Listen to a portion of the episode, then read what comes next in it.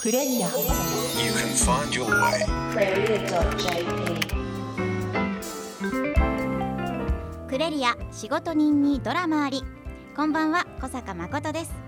この番組は仕事人にドラマありをコンセプトに地元福岡を支える元気企業の仕事人をお迎えし起業のきっかけや成功失敗談を伺い仕事のドラマに迫っていきますさて番組では学生や社会人の皆さんからの働き方に関する素朴な疑問質問もお待ちしていますよ。疑問質問メッセージはメールでお送りください。アドレスはクレリアアットマーククロス FM.co.jp CREREA アットマーククロス FM.co.jp です。そしてスタジオには今週もこの方です。こんばんは、クレリアアドバイザーの持田由里子です。はい持田さんよろしくお願いします。よろしくお願いします。明日はうん、バレンタインデーですね。ねえ、誰にあげるの？私毎年職場のね方とかお世話になってる先輩に渡してますけど、うん、持田さんは？本命はって聞こうと思ったのに、華麗にかわしましたけど。もちろん旦那さんと、うん。えーまあお父さんとね、あはいいいですねまあ家族もねそのあたりかな、義理チョコはね、もうあげないかな。おそうなんですか？キリがなくない？そうかでも、本当に社会人仕事人は、うん会社の人もそうですし取引先とかそうねそういったとこにもね喜ばれるんよね。持っていくとね、やっぱり。やっぱりそうなんですか、うん。どこの買いますか？それとも作りますか？私やっぱり石村万世堂さんのですよね。うんチョコレート、マシュマロとかもいいですね。ね、先週のゲストでしたね。そうですね、はい。まあねこうやって買うもよし本命に作るもよしそれぞれのバレンタインがあると思いますけどもね、素敵な一日に明日がなるといいですね。しましょう。うん、さあそんな今夜はバレンタインイブの夜なんですけども、はい。番組を聞いていただいている方ならきっとご存知ですあの仕事人を特別にお迎えします。ついに。美味しそうな名前の。由来を聞かなきゃ。そうチキンナゲッツの皆さん。今夜の仕事人としてお迎えします。初めてですねアーティストゲストということ。でそうようね。ん。どんな話が聞けるんでしょうかね。楽しみです。それではクレリア仕事人にドラマあり。今週もお付き合いください。クレリア。この番組は一般社団法人福岡中小企業経営者協会の提供でお送りします。Cross FM クレリア仕事人にドラマあり。それでは持田さん今週の仕事人のご紹介をお願いします。はい、今週の仕事人はチキンナゲッツの皆さん。ボーカルの藤本成文さん、ギターの村田仁さん、パーカッションの立石健二さんです。皆さんそれぞれに青春時代を音楽とともに過ごしその後青果市場や漁業関連などで仕事人としての経験を積まれた後いくつかのきっかけを経て集結されました。3人でアーティストとしての活動をスタートされ現在はライブ活動をメインにいじめ問題をテーマにした楽曲を作成し学校で講演なども行っていらっしゃいます。え今夜はそんなチキンナゲッツの皆さんをお迎えしてこの道に至るまでの経緯や音楽という一つの仕事にかける思いを伺ってみたいと思います。というわけで今週はこの番組のエンディングテーマ「怒りをあげる」でおなじみですね。チキンナゲッツの皆さんにお越しいただきましたよろしくお願いしますよろしくお願いします。元気ですはい。はい。ギリチョコ待ってます。早っ。そう。だそうだ明日ですもんね用意しとかないかんかったやっちまったやっちまったではまずあのそれぞれ自己紹介をお願いできますか？はい。えー、ギターボーカルを担当しております藤本成文と申します。よろしくお願いします。お願いしますはい、えー、ギターコーラスを担当しています村田仁と言います。よろしくお願いします。よろしくお願いしまます。はい、えー、パーカッションとコーラスを担当しております立石健二です。よろしくお願いします。お願いしよろしますくお願いします。爽やかな男性3人組でございます、ね皆さん声もいい。うーん。あの福岡を拠点にライブ活動や音楽活動を展開されてるんですよね。はい、そうです。皆さんご出身は福岡なんですか？えっ、と藤本僕が、えー、僕と村田の村田がえっ、と福岡出身で、うん。えー、パーカッションと立石が長崎のはい対馬で。へーそうなんですね、うん。あの3人はどういったところで出会ってバンドを組むに至ったんでしょうか？えー、と最初ですねあのチキンナゲッツはあの立石とは別のパーカッションのメンバーがいたんですけど、でそのメンバーとともに、ん。えー、と立石君のあの対馬の高校の卒業ライブに、えー招かれまして。でそこであの、まあ、卒業イベントライブですかね。そのイベントライブで、まあ、出たんですけども、はい。その時にあの立石君があの卒業生バンドであの、はい。まあ、組んでてドラムをやってたうん。メンバーなんですそうなんですね。はい、であのまあそその時に初めて出会ってで、まあ、福岡に帰ってきてからですね。で一人そのパーカッションのメンバーが僕たちのチキンナゲッツの、えー初期のメンバーがですねあの、まあ、抜けるということになってでそのタイミングで立石君があの福岡に音楽活動に来るということであだったらあのドラムやってたしあの僕たちパーカッション探してたんで、あのぜひ一緒にやりませんかっていうことでお話ししたらよろしくお願いしますっていうことでだいいタイミングですね。そうなんですよね。ねはい。いや立石さんはまずはお客さんとしてそうですそうです。チキンナゲッツさんを見てたわけですよね、はい。好きでしたよ。はあの私もうん。毎週曲を紹介しながらこのチキンナゲッツって名前どんな意味が込められてるんだろうと気になってたんですけど村田さんこのチキンナゲッツのバンド名の由来教えーそうですね。えーチキンナゲッツのチキンはあのーまあ臆病者のチキンはいの、うんから来てまして、えーまあその臆病者でもみんな集団で集まればなんか大きなことできるんじゃないかということで、えーチキンまあチキンナゲッツの「ツ」は複数形なんですけれども、うん。えーまあそういう意味も込めて、えーチキンナゲッツという名前ではいうん。やってます。深い。そうなんですね。チキンハートなんですか皆さん？そうなんですね。そうもうですか？とてつもないぐらい裏返ってる。パッサパサなんてねそうですね。パッサパサだね。でもねそれこそあの昨年の夏とかは糸島の糸文化会館で初のホールワンマンライブなんかもしたじゃないですか、はい。はい。はい。あれもねたくさんお客さんがいる前で歌うっていうのですね。チキンってましたか？チキンってましたね。かなりです。はい。あの福岡を拠点に活動しているっていうのに何かこうこだわりであったり思いっていうのはあるんでしょうか？まあとにかくですね。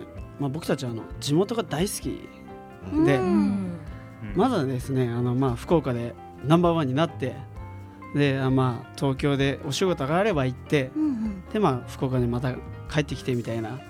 まあとにかく福岡愛が強い3人組ということであの福岡中心になってます。あの皆さんこうもともと音楽に小さい頃から興味があったりしたんですか？どうでしょう？僕はあの最近ですねすごく興味を持ち出したのは。そうなんですか、じゃああの学校を学生を卒業されてから一度別のお仕事に就いたりってはい。いう経験も、そうなんですよ。あ仕事にしなてで,、たまたまあの、まあ、よくある話ギターが家にあってはい。はいでそれを友達に紹介してもらってあ紹介っていうか教えてもらってで あのそれから音楽が好きになったという流れですじゃあお他のお二人と比べて音楽に触れたのは、まあここ最近といえばここ最近。そうですね。ここ最近です。そうかなんりなですね、はい。村田さんはいかがですか？いつ頃から音楽に？そうですね。あの最初に、えー中学2年生のお年玉でですね、うん。あのギターを買いましてエレキギターを。はい。でまあもうすぐやめたんですけれどもそれからまたちょっと興味が出て高校であのもっとお年玉を貯めてうん。ギターを買ってですね、常にお年玉はいそうですね。あのはい。それも頼りに。ねそうですね。お年玉頼りですね。学生のうちはね。そうですね。はい。そこで、えーまあギターを買って、はい。えーバンド活動を始めてですね。でまあその頃もオリジナル曲とかやってたんですけれどもまあちょっといろいろありまして、えー解散して、えーやめてたんですけれども。はい。まあ今がねこういうチキンナゲッツというグループを組んでやっています。うーん。立石さんはいつ頃僕からですか、はえーきっかけとしてはあのー保育園の頃にはい。あの音楽会とかあるじゃないですか、うんあれでたまたまドラムをしたんですよ。へでもうドラムのスティックとかも自分の顔より長いようなえ、うん。はい。の時に一回ドラムをやって。今今でも長いと思うけどね。だいぶ小顔ですからね立石さんね。ね。キュッとスリムですから。はい。だいぶ長いスティック。えっと中学校の時にですね、はい。あの部活は何をやるかとはい。いう時に吹奏楽部に入って、うん。中高6年やってって感じですね。音楽を始めたのは。うん。はい、一度は漁業関係のお仕事に就かれたんですよね。はい。えー地元のやっぱ対馬はあの漁業が盛んなんで、はい。はい、漁業関係に一度ついてで、はい、辞めて福岡に出てきますとメールしたのがさっきのあのきっかけのタイミングですね。ははいお仕事を辞めて音楽の道に行くっていうのに悩んだりこう迷ったりっていうのはなかったんでしょうか？うん。ちょっと迷いもありましたけど、はい。やっぱ親も反対はしたんですけど、あの中高であの音楽やっててバンドとかもやってたんですけど、うん。であのその漁業関係の仕事に就いた時に全然音楽に触れれなくなってでやりたいなと思って、はい、出てきました。魚をバチで叩くわけにはいかそなうですね。いですね。はい。美味しい叩きができるんじゃないいですかすごそうですね。藤本さんは、はい。あの先ほどね一度違うお仕事にも疲れてた、ということだったんですけどそうですね。何関係だったんでしょうか。青果市場で。うん。ああの帳面付けとかいろいろしてましたねあ、なんですね。にゃにゃにゃにゃにゃっていうやつをガーって書いてるとかすごい全然想像つかないよね。う、うんん。じゃあそこを辞めたのも、はいやっぱ音楽がやりたいっていう気持ちがあったから。そうですねもう人生一度きりなんであのやりたいことやってできたらいいなと思いましてうん。とりあえずやってみようと思いましてやりましたライブもチキンナゲッツはもちろんねいろいろなところでされているんですけど学校で生徒学生に向けた講演会なども開かれてるんですよね。はい。これはあのどういった内容の講演会なんでしょうか？村田さん教えていただけますか？えーっとですねあの僕たちがあのいじめ問題をテーマにした楽曲を作ってですね、はい。えーそれをあの、まあ、学校のあのその生徒のみんなにあの聞いてもらえるような場をあの、まあ、作ってもらってそこで、えー講演活動を行ってます。なぜこの講演会という活動を始められたんでしょうか藤本さんえーもうきっかけはそのいじめ問題テーマにした曲を作ったっていうのがまあきっかけの一つなんですけど、うんはいまあそれをやっぱあのより近いそのいじめ問題に触れ合う機会っていうのはやっぱ学校の子どもたちの方が多いと思ったんで、はい、まあそのまあ子どもだったりその先生だったりこの曲を聴いてもらいたいなということであのやろうと決めました。うんうんどうでしょう？子どもたちの反応は講演をされた時に学校でどんな風な表情だったり反応が返ってきますか？立石さん。はいえーっとですね、まあ、まっすぐ見てくれます。うんはい。で、まあ真剣に聞いて、まあ多分ですけど、あの先生とかが言葉でやっぱり言うじゃないですか。あのいじめダメだよとか、よりも音楽やで伝えた方がすっと心に入るのかなと思って、はい。うんもうまっすぐに見てくれます。うん私この曲は自分の小学校時代にすごくフィット感があって。番組のエンディングにもなってますね。怒りをあげろ。そう。あまりにこう歌詞のなんていうのかな。インパクトが強すぎるからメッセージ性が強すぎるから聞き流さないとはい。あの心に刺さるみたいな。ところがあるぐらいはい。すごいこう思いが詰まってますよね。問題の切り取り方がすごいなというか。うん。歌詞を作られたのはこれは。は、えー、と僕とですね、はい。あのプロデューサーがいて、ボーカル藤本さんとプロデューサーさんで。そうですね。で2人であのうん。作りました。なんでこれ作ろうって思われたんですか？純粋に。あのですねあの、うん。きっかけはその大津のえいじめ問題があって、それからその、まあ、テレビや新聞なんかでよくいじめ問題をあの目にしたりとかはい。した時に、まあ、僕たちこういう音楽活動をやっているんであの、まあ、何かできないかなっていうことがきっかけで、まあ、そのプロデューサーと話した結果あのその時のタイミングでやっぱこれだよねっていう話であの作ることにしました。私体験談がないと作れないのかなって思ってたんですけどお三方の中にそういう体験があってあの歌詞ができたとかでもなかったんですね。そうですね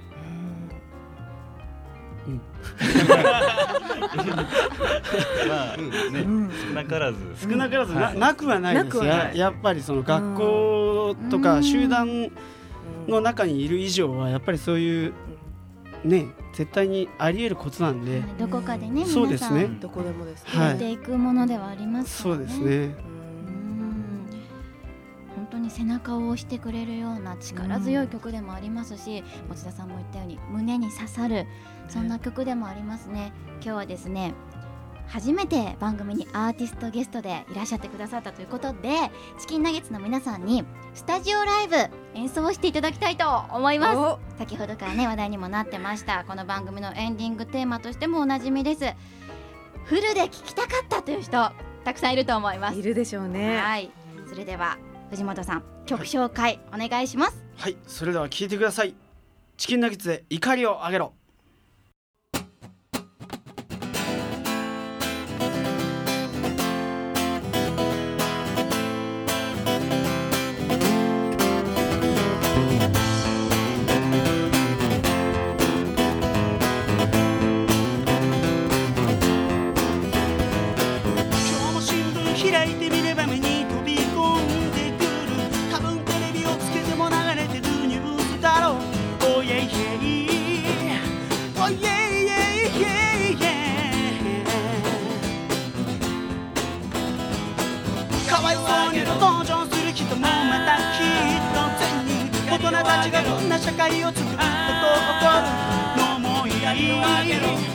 Why, well, yeah.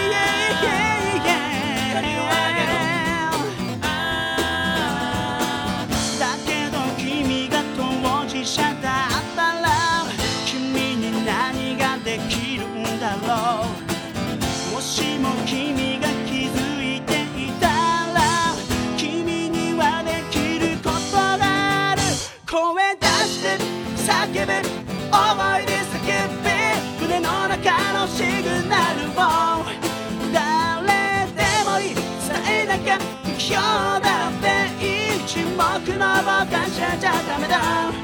恐れずに怒り上げるんだ。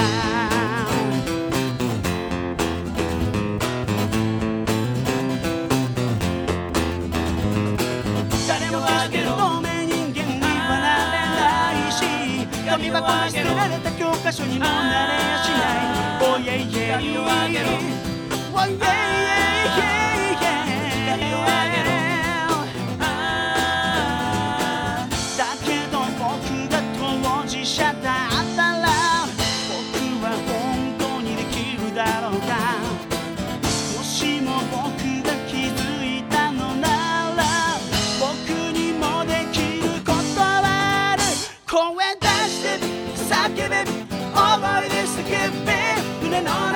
のシグナルを。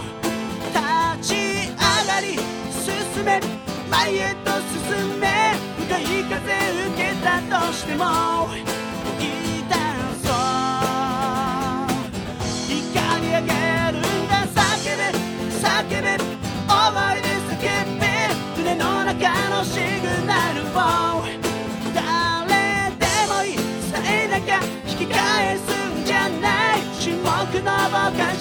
ダメだ恐れずに光あげるんだ。光をあげろ。ああ光をあげろ。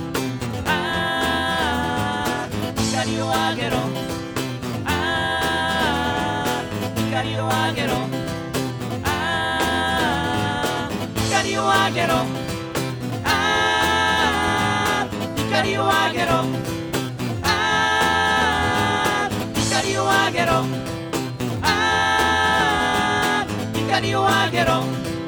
あー怒りを上げろ。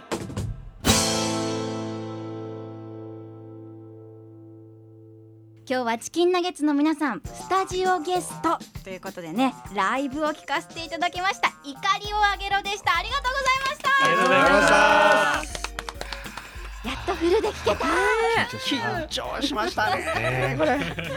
あのこの怒りをあげろというタイトルは、はい。船の怒りをあげるという意味でしょうか、えっと船の怒りを上げるという意味と心のあの怒り。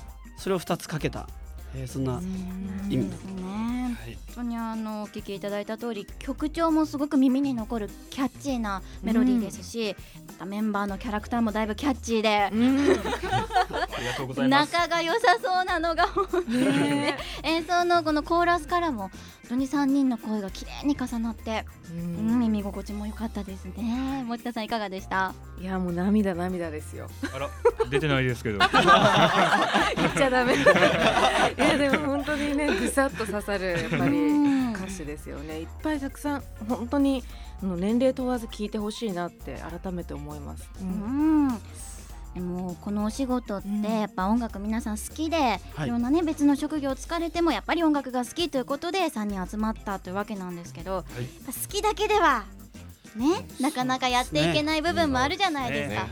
そしてまた3人集まると意見が分かれたりすることっていうのもあるんじゃないですか、ねどうでしょう村田さん。そうですね。そうもうその度にあの殴り合いをしてですね、はい。本当に？全然傷跡ないですよ。見えないところに作るんですよこれが。あそうなんです。すごい立ち悪いじゃないですか。朝がいっぱいあるわけですねでもまあほんまあぶつかった時はちゃんとこうまあねあのーよくちゃんと話し話し合います話し合いますね。そうですね。う。んはい。誰がこうリーダーでとかこう役割分担みたいなのは3人の中であったりしますか？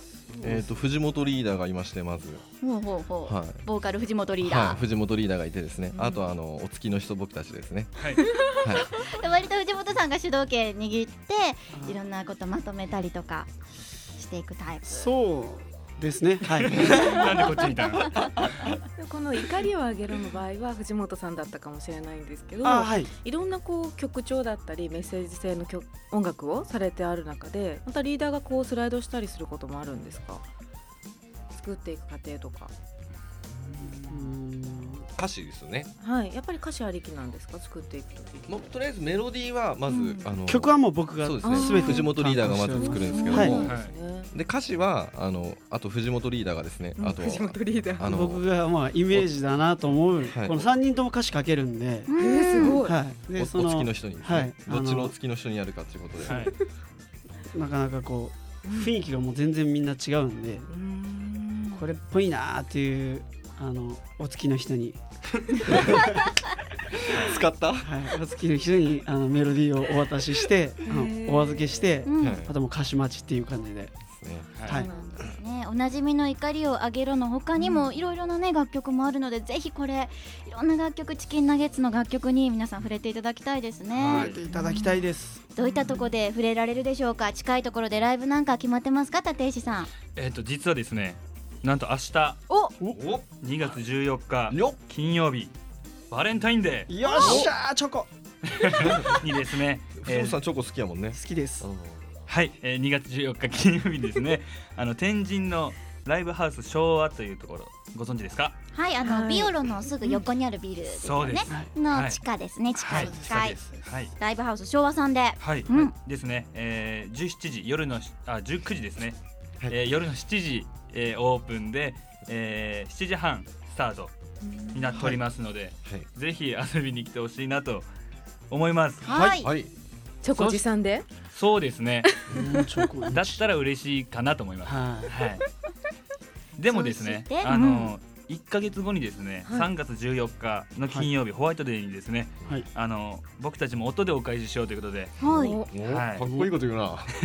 もう一回言っと相当前から考えてたやろ。はい、だいぶ前から、はい、考えてました。また同じくですね、ライブハウス昭和で、えー夜の7時オープン、7時半スタートで、えーまた行いたいと思っております。うん。はい、じゃあぜひ皆さん2月14日明日ですね。そして3月14日バレンタインとホワイトで、はい。ライブハウス昭和に足を運んでみてください、はい、はい。そしてですね、もう一個いいですか？はい。なんでしょう、あの12月の日にちはまだ未定なんですけども、はい。12ライブ月の先ですね。2014年の12月に、はいはもう皆さん開けてますよねもうもう全然開いてますよねまだ。聞いてくださってる皆さんすべて開けてもらってる予定です、まあうんまだね、はい。スケジュール中白紙な方が多い。と思い。ますが、はい。はい。はい。12月の前半にですねあの僕たち一昨年もゼップ福岡であのワンマンライブを行ったんですけども、はい。えー今年も、えーやろうということではい。第2回目のはい。ゼップ福岡ワンマンを、イエスえーしたいと思います。おい。お12月の前半ですね。はい、はい。じゃあ詳しい日程など決まってこればまたホームページなどにそうですね掲載されますかね、はい。ぜひチキンナゲッツで皆さんホームページもチェックして彼らの活躍を確認していただけたらと思います、はい、お願い。しますさあここまでお話伺ってきましたが持田さんそろそろ時間が近づいてきました。まあ、毎回ですね経営者の方をゲストに呼んでいるんですけど同じ質問をお決まりの質問をさせていただきたいと思っています、はい。えーそれでは最後の質問です。チキンナゲッツの皆さんにとってズバリ仕事とは何ですか？じゃあまず藤本さんからお願いします、えー社会貢献。お。はい、おかっこいいこと言うな。いいな。さすが藤本リーダー。はい。はい。村田さんは？そうですね。もう僕はリアルに、えー生きるために、えーやっぱ仕事はしないといけないなと思ってます。生きるため。はい。立石さんは？えー、と人生勉強。人生勉強。皆さんかっこいいこと言っていただきましたね。それぞれね、うん。同じチームでもうん。仕事とはの考え方は少しずつ違ったりして、でもその勉強をすることも生きるためということも最初藤本さんがおっしゃった社会の貢献というところに一人一人が輝いていくことでつながっている話なんでしょうねきっと。うん、本当に素敵なチキンナゲッツのお三方でした、えーチキンナゲッツの藤本さん村田さん立石さん今日は本当にありがとうございました。ありがとうございました。た。クレリア。さてクレリアからイベント情報が届いていますね。えー何度かご紹介させていただいたイベント夢トーク九州キャッチ・ザ・きっかけプロジェクトがいよいよあさって2月15日土曜日13時から開催されます。大学12年生を対象としたイベントでさまざまな業種職種の大人と直接対話できる内容になっているようです。会場など詳しくはクレリアにアクセスしてチェックしてみてください。今週のクレリア仕事人にドラマありいかがでしたか？この番組は毎週福岡の元気企業の仕事人を迎えて仕事のドラマに迫っていく30分番組ではラジオの前のあなたからの働き方生き方に関するメッセージもお待ちしています。アドレスはクレリアアットマーククロス FM.co.jp CREREA アットマーククロス FM.co.jp です。仕事人のお話はポッドキャスト配信も行っています。クロス FM のホームページにアクセスしてポッドキャストをクリックしてください。さてここでお知らせです。去年の8月からお届けしてきたこの番組ですが今月いっぱいをもってひとまず第1幕の終了となります。残すところあと2回となりましたが来週はまた初めての企画でお届けしますよ。どんどんチャレンジしていきます。ぜひ来週再来週とお楽しみに。今週もご案内いただいたのはクレリアアドバイザーの持田由里子でした。そして学生代表小坂誠でした。エンディングテーマは今夜は素敵なお話も聞かせてくださいました。チキンナゲッツで怒りをあげろ。来週も木曜夜11時クロス FM にチューニングしてください。おやすみなさい。この番組は一般社団法人福岡中小企業経営者協会の提供でお送りしました。僕が気づいたのなら僕にも